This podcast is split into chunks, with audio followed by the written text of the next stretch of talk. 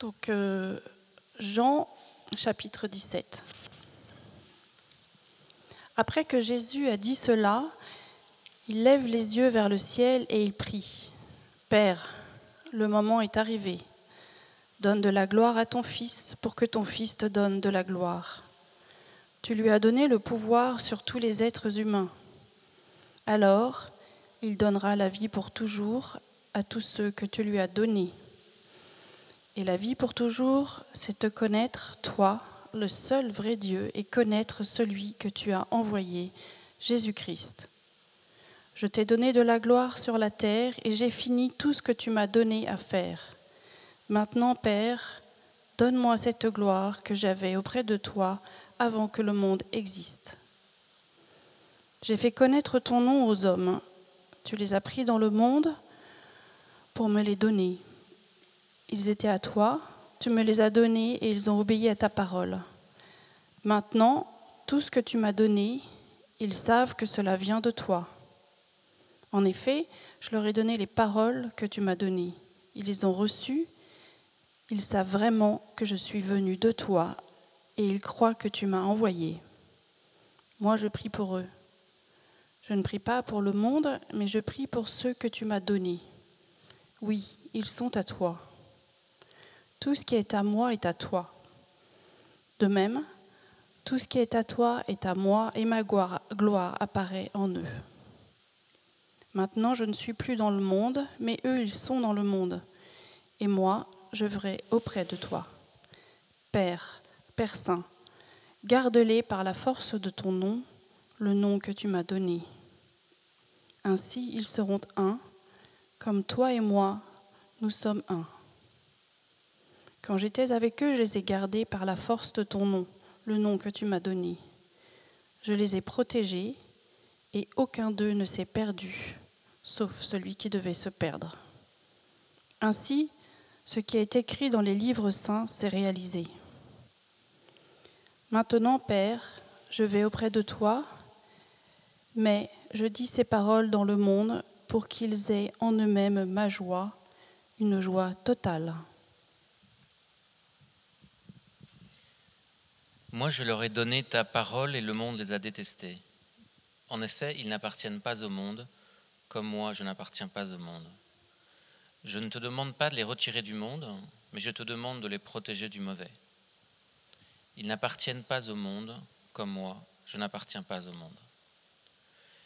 Fais qu'ils soient entièrement à toi par la vérité. Ta parole est la vérité. Tu m'as envoyé dans le monde de la même façon, je les envoie dans le monde. Pour eux, je m'offre moi-même entièrement à toi. Alors ils seront eux aussi entièrement à toi par la vérité. Je ne prie pas seulement pour mes disciples, je prie aussi pour ceux qui croiront en moi à cause de leur parole. Que tous soient un. Père, tu vis en moi et je vis en toi de la même façon que tous soient un en nous, ainsi le monde croira que tu m'as envoyé.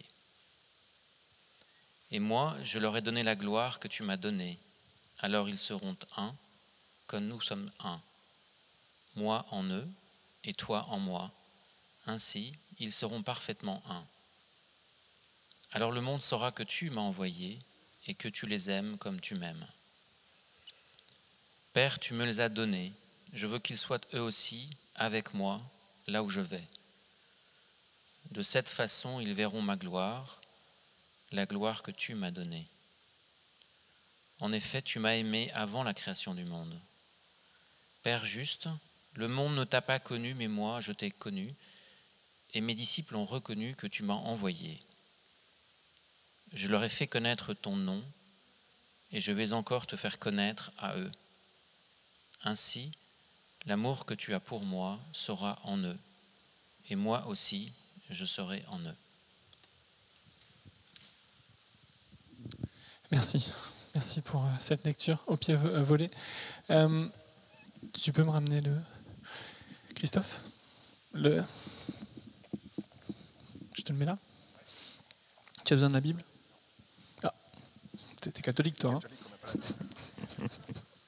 non, je rigole, je rigole. Oui. Euh, T'appuies juste là-dessus. Tac. Voilà. Euh, les slides sont en anglais, mais il va l'expliquer, mais le, bonhomme est français.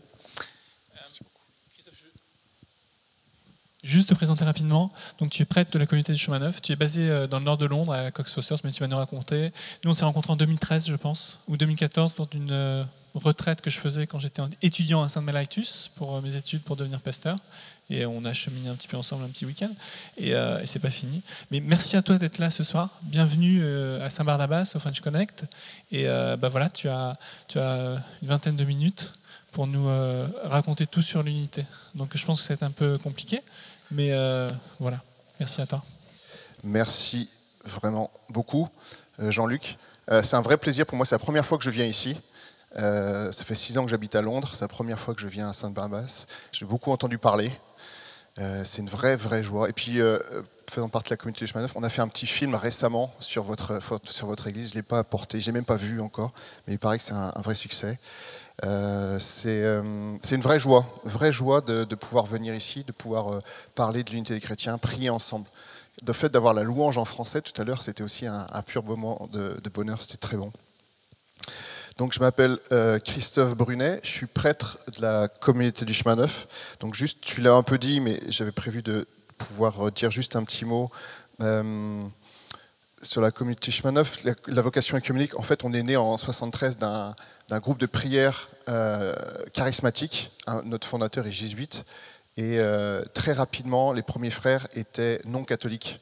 Donc tout de suite, euh, il y a eu cette dimension œcuménique qui a fait partie du charisme ou de la, vision de la communauté.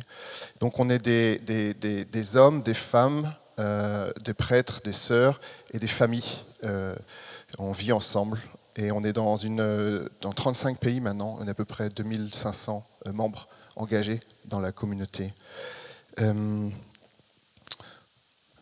Euh, donc moi j'habite à, je suis, je suis arrivé il y a six ans en, Angleterre quand le cardinal de, de Londres euh, nous a demandé de prendre en responsabilité la paroisse de Cockfosters qui est au, nord de Londres. Donc on est arrivé avec le père Sébastien et on, ça fait six ans qu'on est là et moi depuis trois ans je suis, je suis curé de, de la paroisse.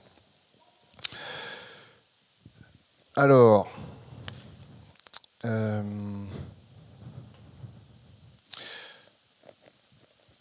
pourquoi c'est important Ah, c'est pas très droit, c'est normal ça. Pourquoi c'est important euh, l'unité euh, des chrétiens J'avais envie de revenir sur quelques dates parce qu'on dit, depuis une cinquantaine d'années, on est tous d'accord pour dire que c'est important. On prie ensemble. Il y a cette semaine de l'unité. il y a la vision de l'abbé Paul Couturier. Il y a beaucoup de choses qui ont été faites et on avance ensemble. Mais euh, je voulais revenir d'abord sur, euh, sur quatre dates euh, de division pour en faire un peu l'historique. Je ne sais pas si vous l'avez fait récemment.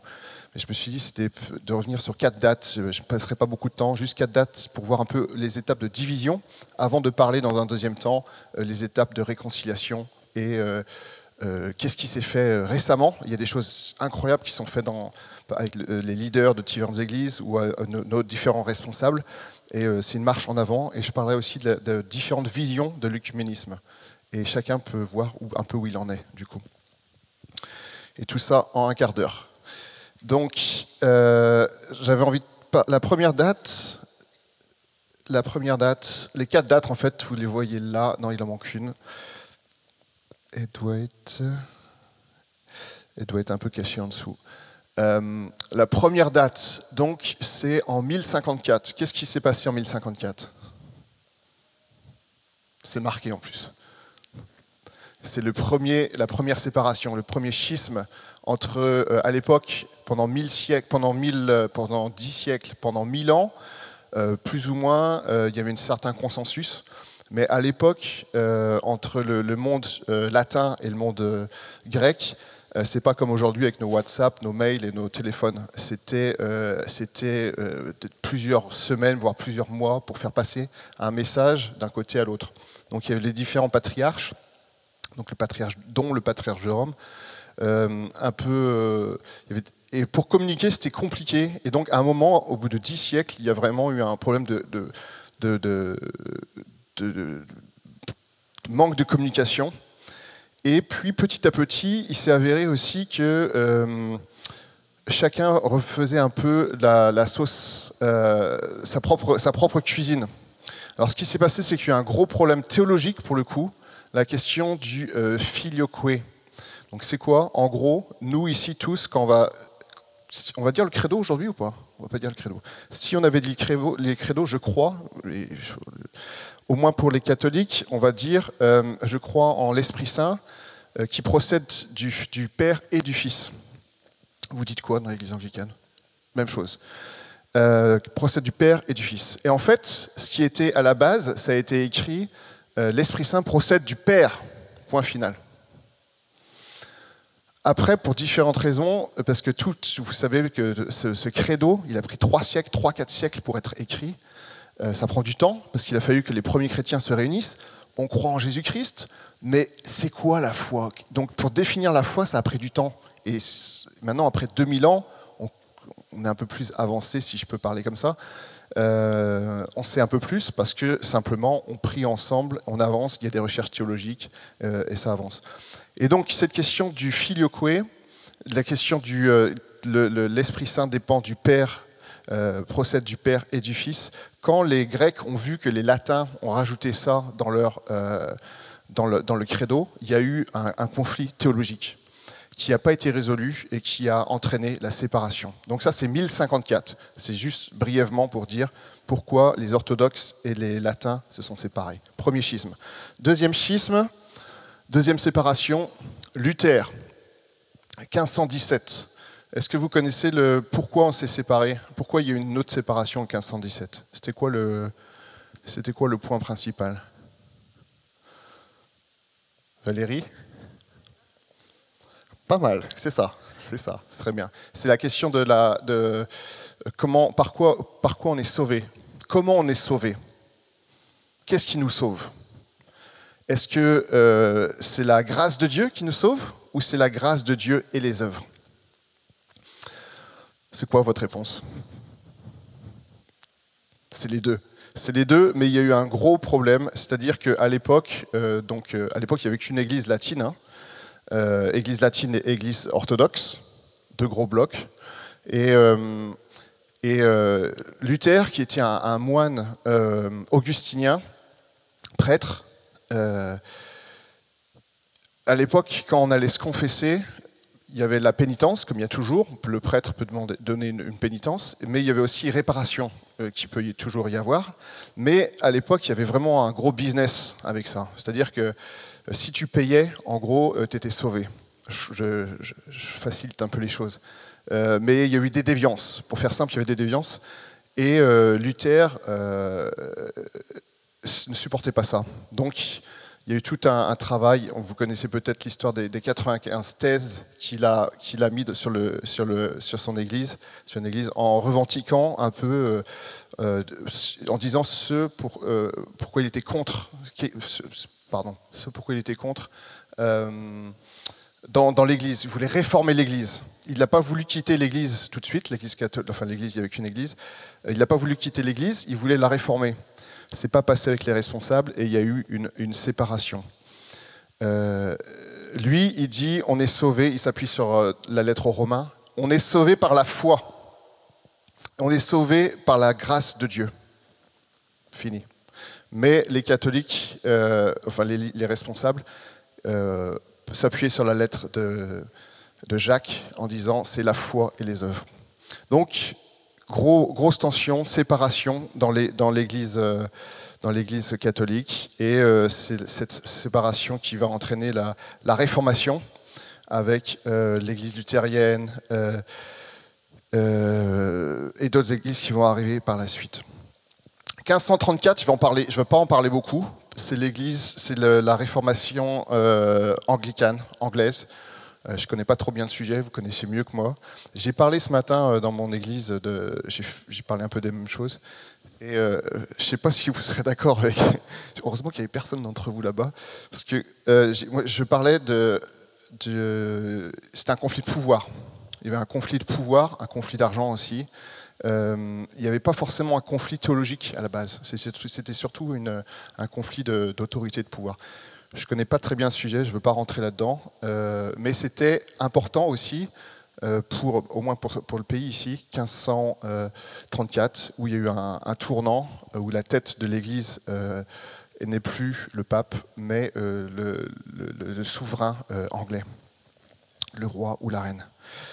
1534, et la date qui m'intéresse le plus, en fait, c'est, vous la voyez pas là, ici, 1999. Est-ce que vous le voyez? Comment je fais pour agrandir? Ça passera pas. Donc c'est pas très grave. C'est 1999. Est-ce que ça vous dit quelque chose, 1999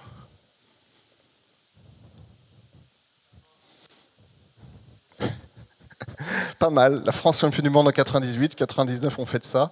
Ça aurait pu être ça. En 99, ce qui se passe, c'est que c'est la fin de la Réformation. Est-ce que vous saviez ça? Si on reprend le conflit dont je parlais avec Luther sur euh, euh, par quoi on est sauvé, euh, il y avait ce conflit qui durait depuis 500 ans, et en 1999, l'Église luthérienne et l'Église catholique se mettent d'accord et signent un document pour dire on croit en la même chose. Réformation est finie.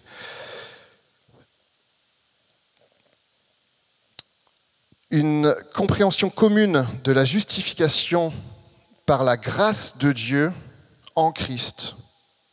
Les deux parties, euh, deux parties concernées sont d'accord sur ce conflit vieux de 500 ans qui était, euh, la, racine de la euh, protestante, de la réforme protestante en 1999, c'est fini. On croit en la même chose. On est sauvé par la grâce de Dieu et par la foi. Ce n'est pas les actes. Les actes, ils vont venir aussi. Mais 99. Donc ça, c'est hyper important de, le savoir. On le sait. Moi, j'en ai parlé ce matin dans l'église, personne ne savait. J'en avais jamais parlé non plus, c'est normal.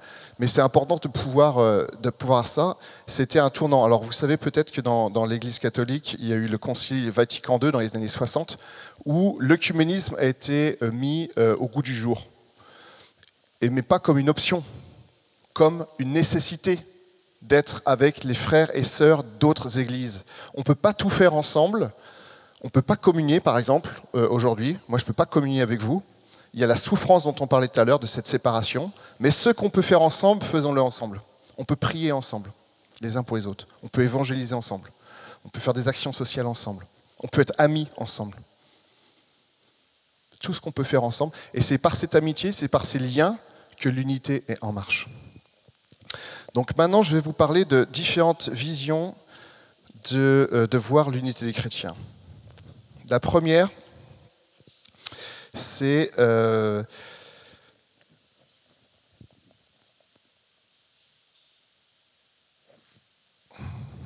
bien un technicien.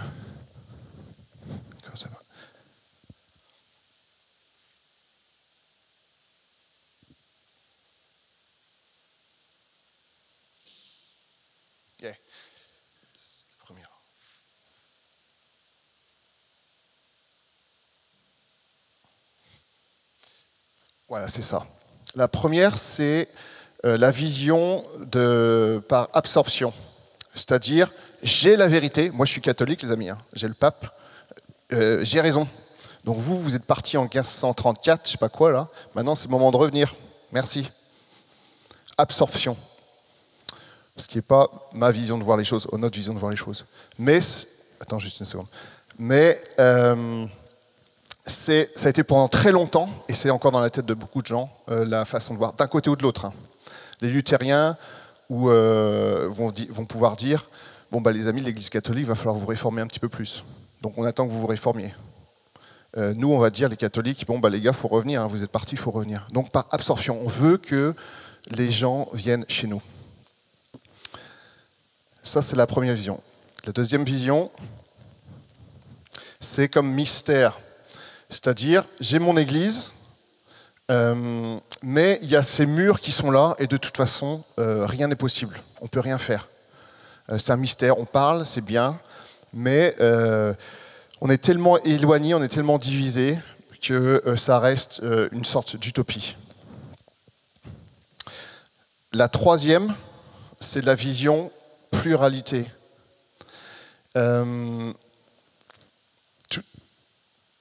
Tout est un peu euh, pareil et euh, chacun peut choisir euh, ce qu'il veut. C'est un peu pareil partout.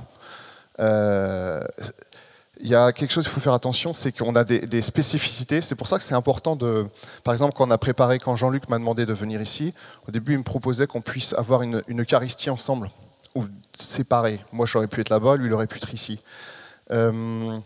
Dans la conception catholique, par exemple, c'est tout, c'est pas juste le moment de la, consécration, mais c'est toute la messe. Donc il aurait fallu faire toute une messe, ça aurait été un peu long.